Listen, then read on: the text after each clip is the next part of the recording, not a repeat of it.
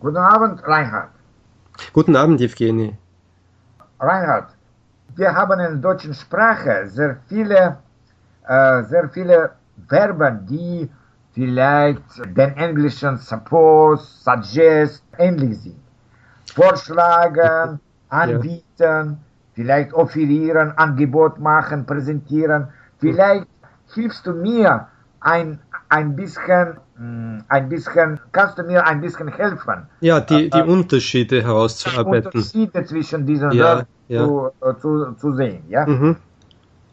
Ja, also ich glaube, Anbieten und Vorschlagen sind sehr ähnlich, aber man kann sie nicht äh, immer in derselben Situation verwenden.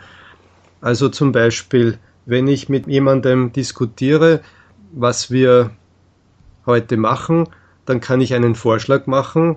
Zum Beispiel, ja, ich schlage vor, ins Kino zu gehen.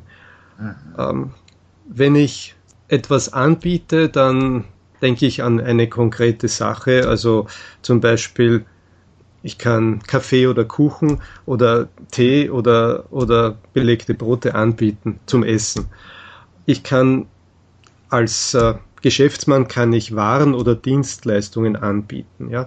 Und natürlich schreibt man auch Angebote und man macht Angebote sehr häufig und man, man bietet Preise an und Zahlungsbedingungen und so weiter.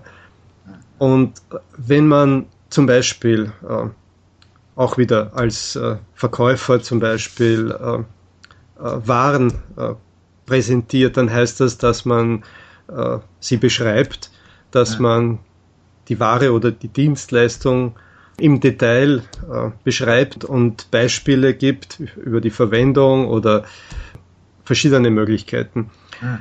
Ja, also eine Präsentation ist so etwas, was man in der Schule auch äh, macht. Also früher sag, sagte man eher Referat, aber heutzutage wird oft mit visuellen Hilfsmitteln ja. gearbeitet. Man, man projek- projiziert mhm. ähm, eine Präsentation an die Wand und äh, man spricht dazu. Ja, also es ist äh, natürlich auch etwas, was äh, ein Angebot ist, aber es geht mehr um die Beschreibung. Fakten, die Beschreibung. Es kann natürlich auch etwas ganz anderes sein. Es muss nicht immer geschäftlich sein. Es kann eine Präsentation zu einem bestimmten Thema sein, aus der Geschichte oder Geografie oder was auch immer. Ja, man merkt, ich komme aus der Schule und deswegen fallen mir eher solche Beispiele ein. Okay. Okay. Und was kann man, was kann man offerieren? Ach so, äh, offerieren ist natürlich so viel wie anbieten, aber es kommt eigentlich auch aus dem kaufmännischen Bereich.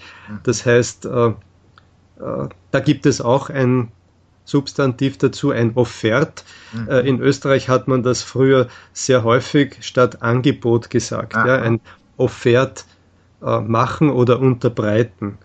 Mhm. Ja, heutzutage sagt man eher Angebot. Ja, ein Angebot machen oder ein Angebot unterbreiten. Ja, aber offerieren ist, ist selten geworden, glaube ich. Ah, ja, jetzt. Ja. Ja. Okay, danke, danke, danke schön. Das war eine interessante Erklärung. Danke. Gut, dann bis zum nächsten Mal. Bis zum nächsten Mal.